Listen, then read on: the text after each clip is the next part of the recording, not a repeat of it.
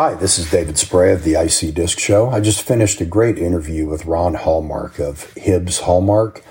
They're a specialty property and casualty insurance broker and uh, with a focus in the scrap metal industry. And we, uh, uh, this will be a really useful uh, episode for somebody in the pro- the uh, scrap metal industry, because whereas a lot of the scrap metal companies are served by more generalist brokers who cover a variety of industries, but might be uh, geographically local. Uh, Ron's company's approach is the exact opposite. They focus in just one industry with a national practice. And we dive into some of the reasons why using a specialty insurance broker, if you're in the scrap metal business, uh, can really make a lot of economic sense, including uh, potentially dramatically lower premiums, better coverage, and better claims uh, paying results in the event of a claim. I hope you enjoy this interview as much as I enjoyed it. Thanks. Hey, Ron, how are you today? Hey, David, doing great, man. How are you? I'm doing good. Well, we are live, and uh, thank you for joining me on the IC-DISC Show. Absolutely. Thanks for having me. Sure. So the last few of these, I've uh, I've read the bio of the guest, and I'll be honest, that's not my favorite way to do it. And since I don't have a bio for you handy, uh, let's do it the way I like to do it. Um, so let me introduce you, and then uh, I'll ask you some questions about your background, then we'll bring us up to speed. So, uh, so thank you for being on the show. And uh, Ron Hallmark has been a long time resource of our firm. He's with a firm uh, that specializes in property and casualty insurance for the scrap metal business. And Ron has worked with uh, many of our clients through the years and has done a great job. And um, so we'll just get right into your background. So, um, uh, so first of all, um, tell us who you're with and um, what you guys do. Sure, David. Uh, again, it's Ron Hallmark, and I am a property casualty insurance agent with Hibbs Hallmark and Company. Um, we're an insurance company out of Texas. Uh, we work all over the country, and specifically, I specialize with scrap metal dealers, um, providing risk management services, insurance policies, different types of services to that industry. And uh, the our name of our program is Recycle Pro Insurance, and been doing it about gosh, 25 years now. Okay, that's excellent. And um, I believe uh, you're a native Texan. Yeah, I am. We're actually, gosh, I think I'm fourth generation. My son and daughter are fifth generation Texans, so yeah, proud of that. Obviously. Awesome. And I believe we are. Yeah, I, and I fortunately am a naturalized Texan, so I you know got here as quick as I could, and uh, and I believe we uh, both went to the same uh, college, the University of Texas in Austin. Is that right? Hook 'em Horn sure did. Yeah, as it was surprising, a lot of, or at least our Southwest, uh, in the Southwest part of the United States, a lot of our customers went there as well. Yeah, it's uh, the, the tentacles uh, run deep. So, um, what is it about the scrap industry that interests you so much that you'd uh, choose to specialize in this industry over others? David, I know you can attest to this. It's um, you know, it just gets in your blood. It's such a unique industry, as anyone associated with it knows, and more importantly, just such a unique um, uh, individuals that, that belong in it, to the owners of the companies and so forth. Just um, as you know, people have such great energy and uh, drive, and uh, just kind of bigger than life.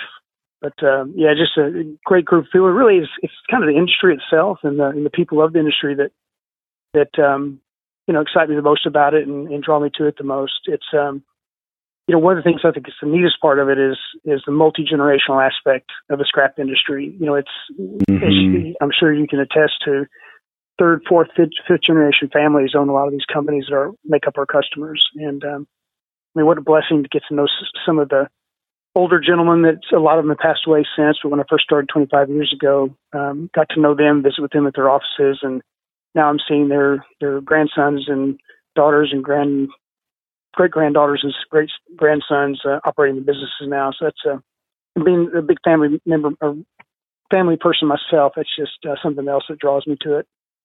Um, and yeah, of course, I, the new the new blood coming into the industry as well. Highly educated uh, young people. It's it's exciting times.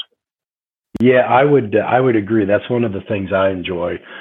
Um, although we're not 100% focused on the scrap metal business, it's um, our largest industry sector. And uh, yeah, that multi generational aspect is really neat as you can, um, you know, kind of stay with the same company uh, for multiple generations. That's um, and, and after a while, you start to feel like you're part of their family as well. Yeah, and it's sad to see some sell out to to larger companies. I know that's part of the process, but uh, it's you know even for people like us, it's kind of a loss, you know, when that happens because you hate to see it go. Sure, sure. So your uh, all your your decades of experience in the scrap business and your focus on the scrap business, uh, how do you think that benefits your customers? Well, I think in a lot of ways, again, it just gets back to the unique aspect of the scrap industry and there's the risks, unique risks that, that they all face. You know, I wrote my first scrap account, I think around, I was trying to think of this the other day, around 26 years ago, and, and kind of never looked back, just been hooked since. Um, you know, it's so complex and so unique. Um, probably, you know, one of the things is we've developed exclusive insurance markets because what happens is a lot of around the country, a lot of scrap dealers just use their local agent in town who, who are great agents and you know have great services, but but they don't truly understand the scrap industry. Uh, they don't have that intimate knowledge of the industry. That's really important because of the, like we talked about, sort of the risks, unique risks that are facing their industry. And you have to have specific insurance coverages for that. And over time, over the 25, 26 years, we've been real instrumental in sort of developing some of these um, these coverages that are unique to that industry that really cover the risks that your traditional policy and agents are not able to. Uh, mm-hmm. So that's been a mm-hmm. big part of it. You know, the other part of it that we've seen too is, you know, you buy insurance to cover claims, and it's not unusual for an insurance company to try to deny a claim, sometimes rightfully so, and sometimes not. But uh, you know, having that experience, understanding of the, of the industry allows us to be that advocate for our customers you know, to fight those cases. And, and it's very common that we're able to get claims that are initially denied overturned and paid.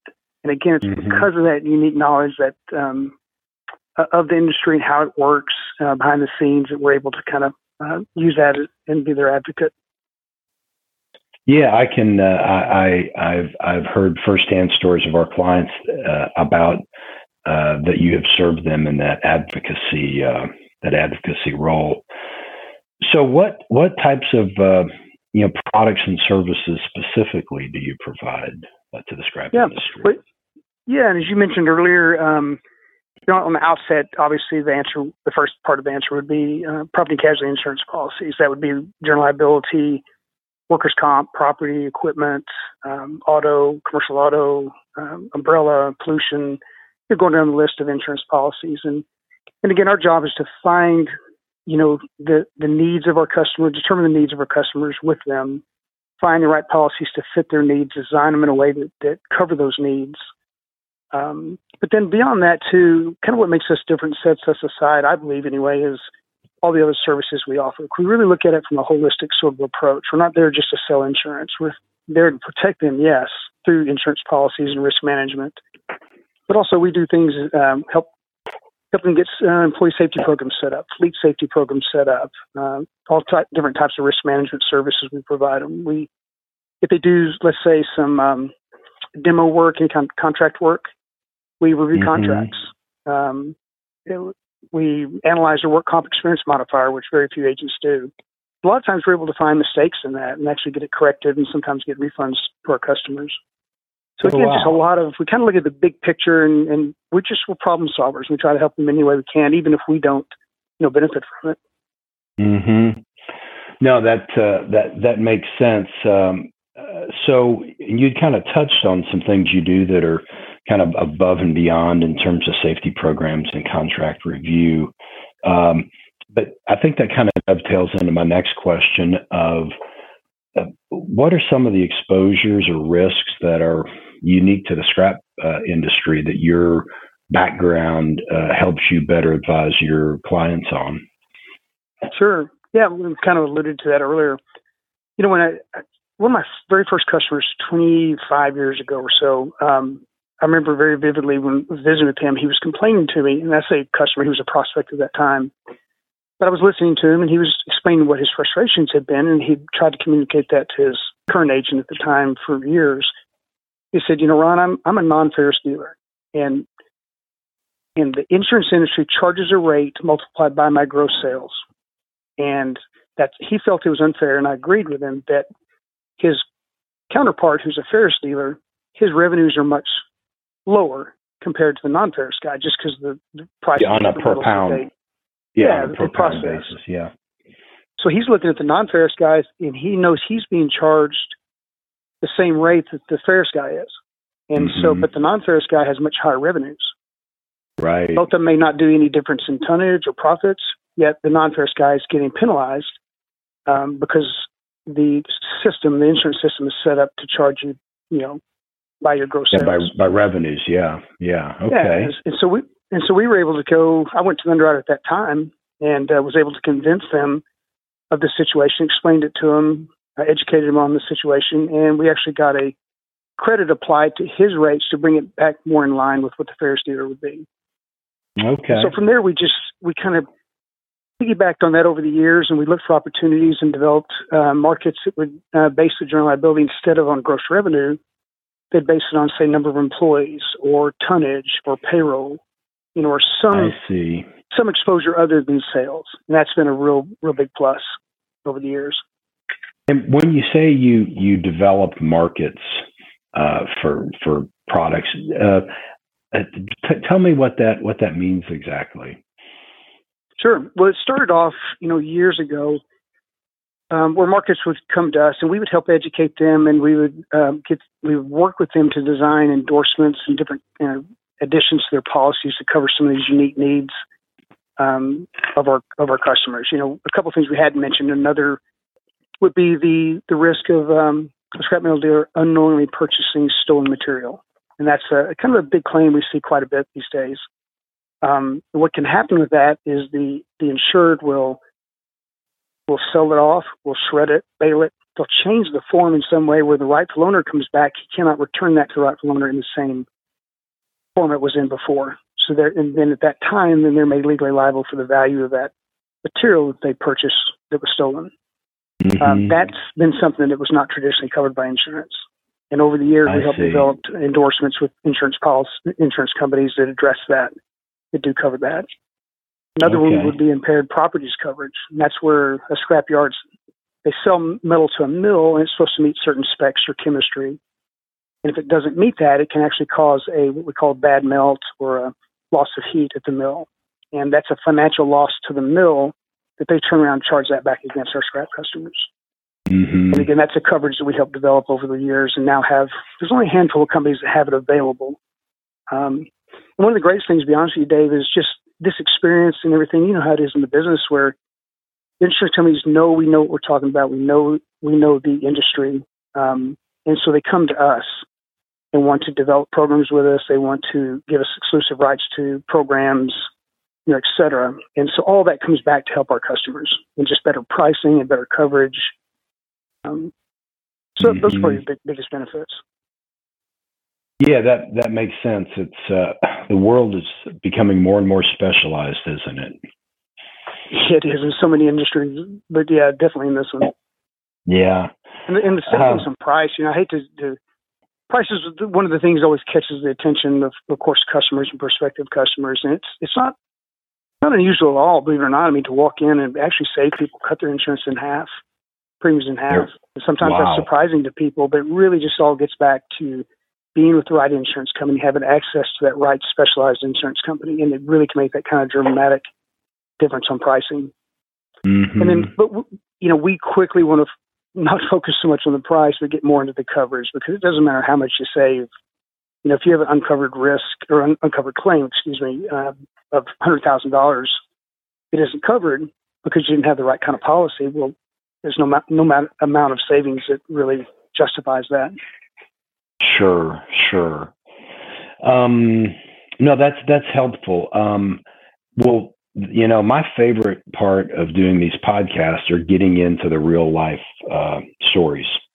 Um, so, could you give some examples of companies you've helped? Uh, uh, and obviously, you're going to uh, do this anonymously, and uh, but just to you know, give us a sense of the you know the, the type of company and you know what the issue or opportunity was and what you were able to uh, to do to help them. Sure. Um, let's see. I think one of the first ones that jump out to my in my mind is we talked earlier about kind of being an advocate in a claim situation where the insurance company initially denies the claim. Mm-hmm. We had one customer that sold some material to a mill, and the mill came back and charged them for a loss of heat. And their reasoning for it was that there was too much lead, too great of a okay. percentage of lead in the in the chemistry or mix of metal that they sold the mill.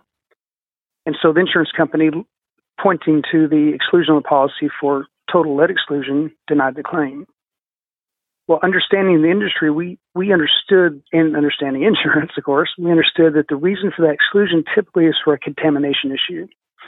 This, this was not mm-hmm. a claim of contamination from the mill. This was a claim of too great a percentage of lead. Not a question mm-hmm. that lead was in there, but there's just too much of it. Could have been too little mm-hmm. lead as well. And so we were mm-hmm. able to bring that to attention, educate the, the um, claims department of this insurance carrier, and get that overturned and paid.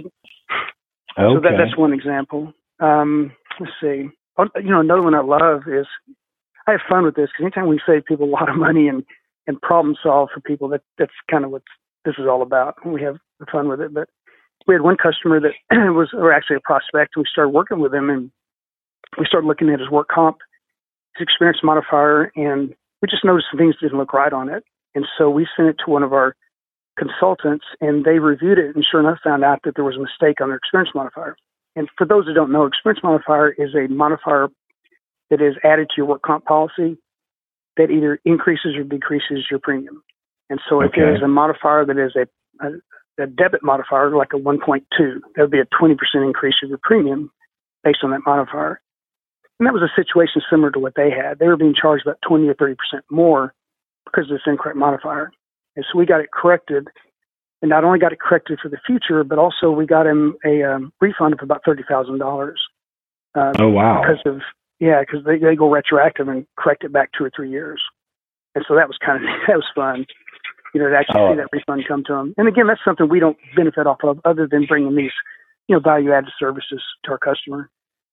Sure, sure. Um, think of, you know, I, I don't mean to toot your horn, or I do mean to toot your horn, but to give you another idea of sort of, of services we bring to the table and how we look at the, the kind of the holistic picture of our customers is we have a customer on the East Coast, and again, uh, remain unnamed, but you know who it is, where we start talking to about his um, export tax incentives. And having met you at conventions and gotten to know you, I knew what you offered. And, and sure enough, he kind of looked at me with a glazed look, wasn't real familiar with what I was talking about. And we, I had you call him. And I think you ended up getting him a six figure return uh, refund. A refund, yeah, yeah, yeah. So that that was fun, you know. And again, that's not something you don't pay us; we make nothing off it monetarily, but it's just it's good to see our customers uh, benefit from that. And so we bring a lot well, of types of things like that. Well, and you talk about that, you know, specific client, and and you know there have been others too, but that specific one, you know, the most fun for me, and I don't know if you even know this, but you know that client was so happy with us. Um, and he was really just gushing his appreciation. And I said, no, no, no. I mean, we just did the work. Ron did the whole the hard part. Ron's the guy well, you, should, you should be thanking. And every year we uh we, we try to do that when you know they express their their pleasure with the result. We always say, now re- remember who it was that originally you know connected us, and and remember don't don't hassle him. Uh, you know, just because your your rates might have gone up this year through uh, through no fault of his so uh, yeah, that's uh, that's always fun to to be able to help a client right with another uh, uh, another service. You know, Dave, you just mentioned something about rates going up. Um, yeah, I'd be remiss not to, to kind of hit on that. We honestly take a we're the advocate of our customers, and I think you know me well enough to know that. But what the other thing about being experienced and having access to some markets is we represent our customers. We do not represent the insurance companies. And so we, we hitch our wagon to our customers. And the point of that is insurance will always be going up or down depending on what's going on in the industry and in our economy. Um, but we do not want to rest on one company. And so every year we aggressively market our customers' insurance um, so they don't have to. In other words, we're not going to just ride one company year after year and let that premium creep up. We're going to hold mm-hmm. each company accountable. We're going to force the pricing to be as low as possible, always looking for the best price.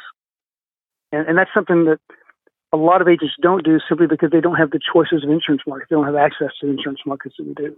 But we do, and it's our it's our responsibility to make sure we honor that and uh, and get the best pricing for our customers. Oh, that's I'm I'm glad you mentioned that. I I hadn't really thought about that aspect of it, uh, but but that makes sense. That it, it's the it takes more work on your end, but it, Oh, it's quite a bit the best. It's the best thing for your customer, and uh, in the long run, what's best for your customer ends up coming back to you, right? In terms of uh, you know greater loyalty and retention, right? Well, and my integrity is very important to me. I don't want a customer to ever think that I that I was not giving them my 100%. You know, to protect their premiums, give them the best coverage. And um, you know, if I just sat and, and didn't market and just rested with one insurance company, then they would have to question that integrity. Now, I never want that to happen. Sure, sure. Um, uh, how about some other examples? Hmm, Let's see. Either where you've saved somebody a bunch of money, or uh, or got them a you know lot better coverage, or or maybe Yeah, you know, really does. I just can't tell you how many times we walk into a situation with a new prospect where we just slash their pricing, and that's the first thing that jumps out to them. You know, um, sure.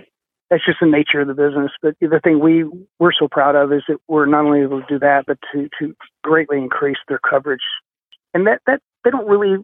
A lot of customers don't really appreciate that until they have a claim. And then when that un- unique and unusual claim is covered because of the specialized insurance we placed them with, that's when I think they notice it and can really appreciate it. But until then, it's basically Mhm. the, the price savings. But I can't tell you Mhm. how many, going back to the like conversion, how many of those kind of claims we've had, um, where again, typically most insurance policies don't cover it. Ours do.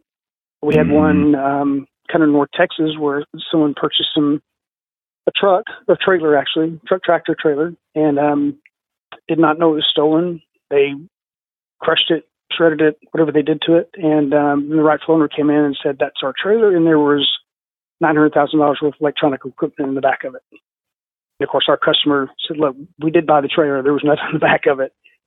But it's just those kind of nightmare situations that can pop up, and luckily we did have Mhm. coverage for them that took care of them in that situation. We had another customer that similar situation where they were buying from industrial accounts, and they had a customer's employee who they knew had seen him many times there in the uniform was bringing some oil field equipment to him and um did not know it was stolen trusted the guy trusted they've been buying from this customer forever and come to find out that it was stolen equipment to the tune of about Mm. $120,000 Oh and wow. luckily there was yeah luckily there was coverage there for it conversion coverage took care of that where again most policies would not and they would just be $120,000 out of the customer's pocket without that coverage hmm so you can kind of tell Wow, I, I have that's- fun with that. I mean, it's kind of cool to see us uh, sort of the, the coverages we put in place uh, come to fruition and really help our customers out. That's good. Um, what about uh, you kind of touched early on that you know sometimes customers may not really uh, understand what you do or just misconceptions they'll have. Uh, what are some some uh, you know some of the biggest misconceptions that you've seen that now would be a great time for you to uh, to correct those those misunderstandings? You know, I, think probably the greatest misconception, and I understand it. You know, we, in all of our businesses, we're we're just moving so fast, and it's just such a crazy world we're in that. Um, and I probably even do it to some extent with my homeowners insurance, which I shouldn't because I know better. But I think the biggest misconception is that it's a commodity. That you know, Mhm. it's just a something they buy because they have to have it. A bank requires them to have it, whatever it might be, and they don't fully appreciate and understand the benefit it's bringing to them. Um, know, it's certainly not a commodity whatsoever. It's, I mean, the very survivability, if that's a word, survivability of a business can can rest on whether you have the correct insurance in, in place. Again, Sure. it's, we see claims. We've had a situation where um, an employee was was crushed and killed on a scrapyard, and um, I think that ran into a couple million dollars. Well, if if he had not had the right insurance, could he could his business have survived? Um, we've had other businesses where tornado took the business out. Again, if they didn't have the Mhm. correct kind of insurance, could they have recovered from that, or would the loss of income been so great that it would have put them under? Um, Mm, you know, right. it's, just, it's a, it's very critical and very important, and it's just so important for customers to actually first of all, trust and understand that we're on their side and we're not trying to make money. We're there to help, be their advocate, help them identify what their risks are, uh, be a consultant, and uh, and then address those risks. And we'll put together the plans that will cover those risks, protect their businesses, and then it's up to them on kind of do a cost benefit analysis of what they want to insure and what they don't want to insure. You know, everyone takes a certain amount of, of self risk, and uh, we understand that. Again, our mm-hmm. job is to help them understand what those risks are and find ways to cover it if they want to. Mm-hmm. But probably the biggest thing is being a commodity. Okay. Um, if uh, if somebody's uh, looking uh, for uh, you know a new insurance uh, broker, uh, what are some of the questions? And they're in the scrap industry. What are some of the questions you'd suggest that they ask the broker they're talking to?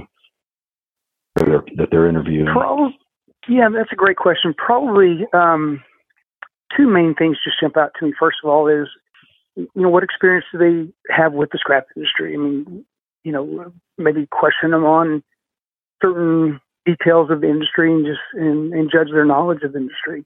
Um, would probably be number one because having that base knowledge is going to be very important in a lot of ways because they've got to talk to underwriters, they've got to sell the the insured to an underwriter, to claims people, um, to a variety of individuals on the other end, and they've got to understand the industry to do that.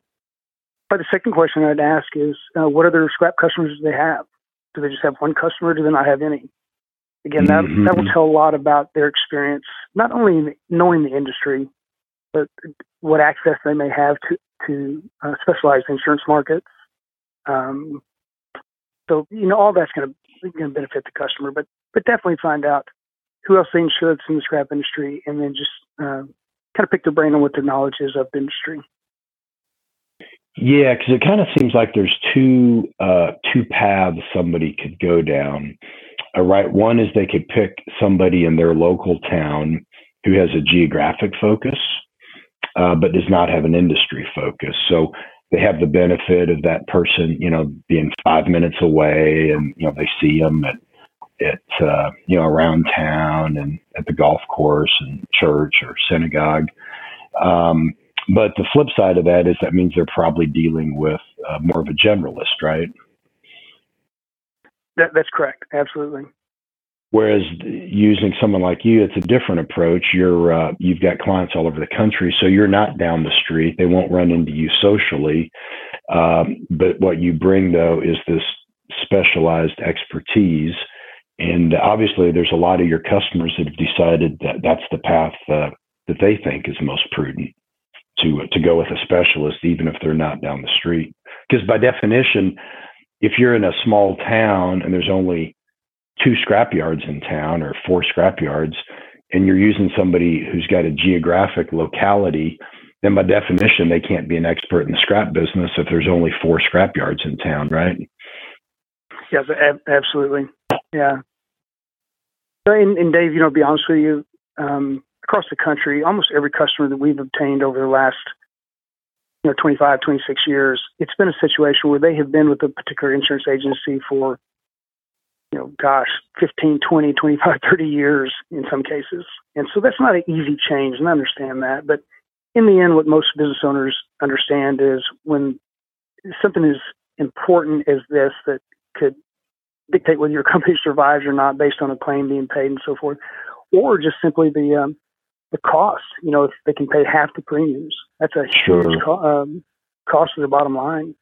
You know, and, some, and it's usually just a no-brainer to make the move. And, and typically, those agents, you know, if they really care about the customer, they understand uh, that it is what's best for them, and it, it ends up being a, a pretty easy transition in most cases. Okay, is it usually price that creates the opportunity for you to get in the door, or was it like a claim that wasn't paid, or was it service, or or all all of the above sometimes? Yeah, really all the above, and that's why it's important when we talk to customers. Again, it gets back to listening. You know, what are their needs? What are their pain points? Um, you know, what's bothering them? Sometimes it is a claim wasn't paid, and it probably could have been paid in another circumstance if someone had more knowledge about it, or we talked about some of these endorsements, claim not paid because it didn't have the right endorsements or right coverage, uh, or simply um, it's just they're paying too much. You know, we can save them a lot of money. What happens a lot of times with the an agent doesn't have access to multiple markets, we call it premium creep, where Right. they, that's the only insurance market they have for their customer, and so it's a certain price. And next year, the insurance company comes in and says, "Look, upper upper management told us we've got to get a 20% increase or 15% increase." And that's what they pass along, and the agent really has no other choice but to accept it. Mm-hmm. And then next year, another 15%. The next year, another 15%. Um, yeah, and so until they're over a few years, yeah, it just creeps up to this astronomical amount of premium. Yeah, So that's why I get back to what we said earlier. How, yeah, how we really every single renewal year we we look at that pricing and we pit the insurance companies against each other and we create a competitive environment to keep that pricing down. Hmm Well, that uh, well, I can't believe how much we've uh, we've been able to cover in a relatively short amount of time. Um, if somebody is in the scrap metal business and is not using your service but is interested in exploring it, um, what would you suggest they do? Do you want them just to call you or shoot you an email, or uh, how would you like them to reach out to you? Yeah, David, I, th- I think either um, either phone call or email, but ultimately at some point I think it'd be best for us to actually talk. Um, that's the only way to really kind of communicate and find out what their needs are, what their current situation is. And as you know, we're easy to deal with. We're not pushy. Um, you know, they're every once in a while we find a case where they're where they should be, and we tell them that. Um, hmm and we don't want to waste their time if we don't think we can be a significant help to them. But again, it gets Sure. back to communication. I think either phone call or email, but ultimately it's best for us to actually talk either in person or by phone. Sure. Well, what uh, phone number and email address might people use Sure. to reach you? Uh, the toll free number would be 800 765 6767. 800 765 6767. And then my Okay. direct number, which call me day or night, um, is 903 571 1084. 903 571 1084. And I Okay. do call, you know, day and night and welcome them. Call me anytime. Email Okay. would be ron dot hallmark. That's R O N dot H A L L M A R K at hibbshallmark.com. It's all one word H I B as in boy, B as in boy S H A L L M A R K dot com. Okay.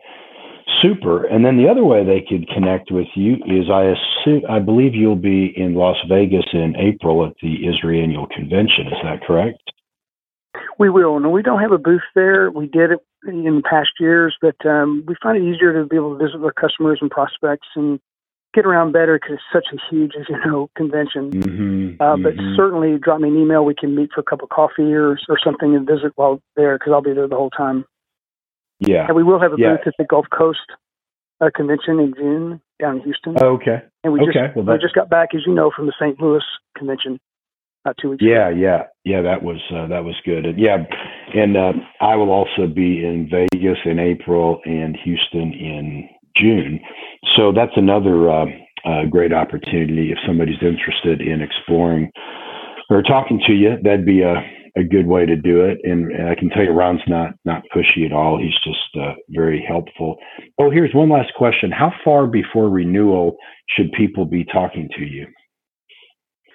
Actually, that is a great question. Um, unfortunately, many times it's two weeks, a month. You know, we Yeah. can't have a chance to look at things, but but we always with renewals, we always start about 120 days out, start working on Okay, it. so four months. Um, exactly, and uh, we really love to have three months. That being said, it's very common that we we start about 30 days with a lot of new prospects, and, and sometimes even less than that. And we'll do our best, but just so people will know, it's always to their benefit to, to start early. I know there's a lot on everybody's plate, but the quicker and earlier you can start, the better pricing you can get and better coverages.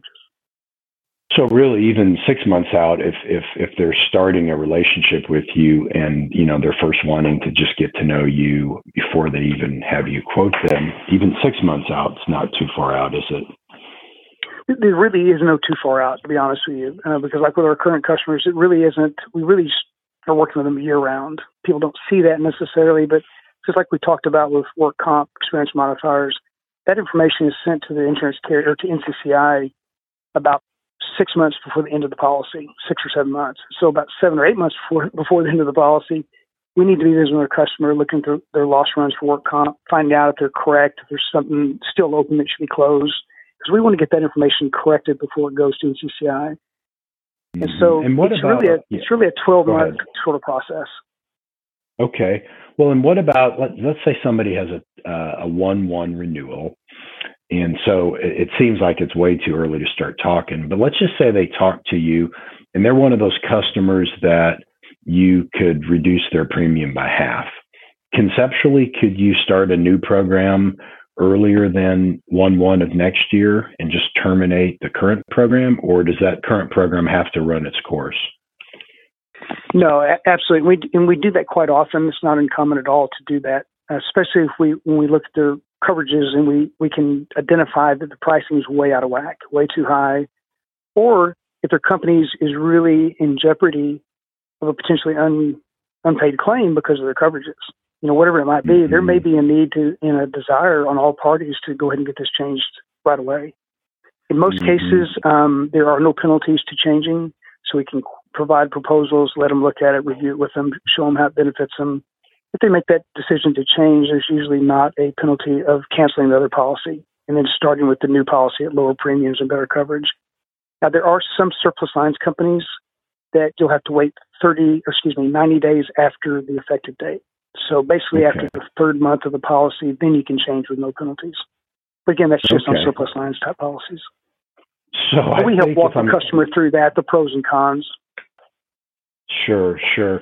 So if I'm hearing you correctly, the best time to talk to Ron is today, and the next best today. time is tomorrow. exactly. And the next best time is tomorrow, right? Regardless of when, when the uh, when the renewal is. Yeah, he gets back to just talking again. Call and um, it's never too soon to call, and we'll just advise and, and show you the pros and cons of waiting to renewal or, or trying to do something right away. Now, what if somebody Again, calls? At the end you, of the day, the customer is the one that makes that decision. Sure, sure. Now, what if someone calls you and says, uh, uh, you know, hey Ron, we, we've had the same insurance broker for 40 years, and and they've now retired, and uh, and somebody new in their office has taken over. We think we've got good coverage, but we just really feel like we're we're not getting any kind of service at all.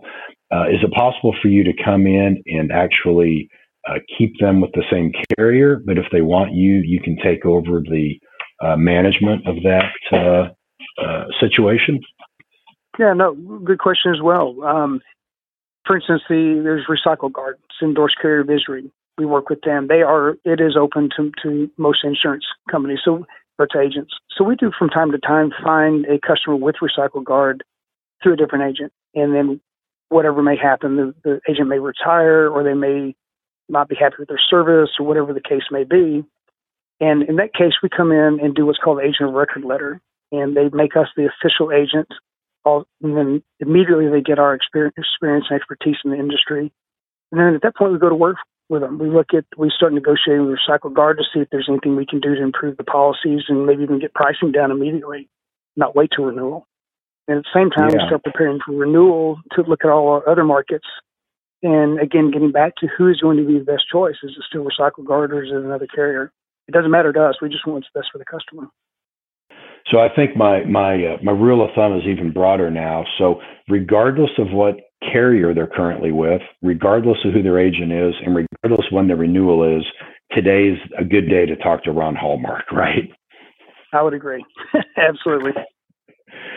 Well, super. Well, I really uh, appreciate your time today, uh, Ron, and, and I really appreciate the great job you've done for our clients through the years. You really make us look uh, look like a, a superstar uh, because we know you and can bring you to the table. And a lot of folks just don't know that there's a specialized insurance brokerage firm such as yours. So, so, so thanks again for being such a great uh, friend of our firm.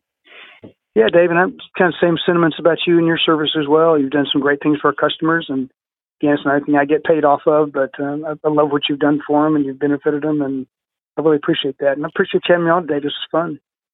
Yeah, it's uh, it has been. Well, hey, well, it, it was good talking to you, and uh, I will probably see you in Las Vegas in April. Yeah, sounds good. See you then. All right. Thanks, Ron. Yeah, take care, David. Bye. All right. Bye. There we have it, another great episode. Thanks for listening in. If you want to continue the conversation, go to icdiscshow.com. That's ic dash disc show.com. And we have additional information on the podcast, archived episodes, as well as a button to be a guest. So if you'd like to be a guest, go select that and fill out the information. And we'd love to have you on the show. So that's it. We'll be back next time with another episode of the IC-DISC Show.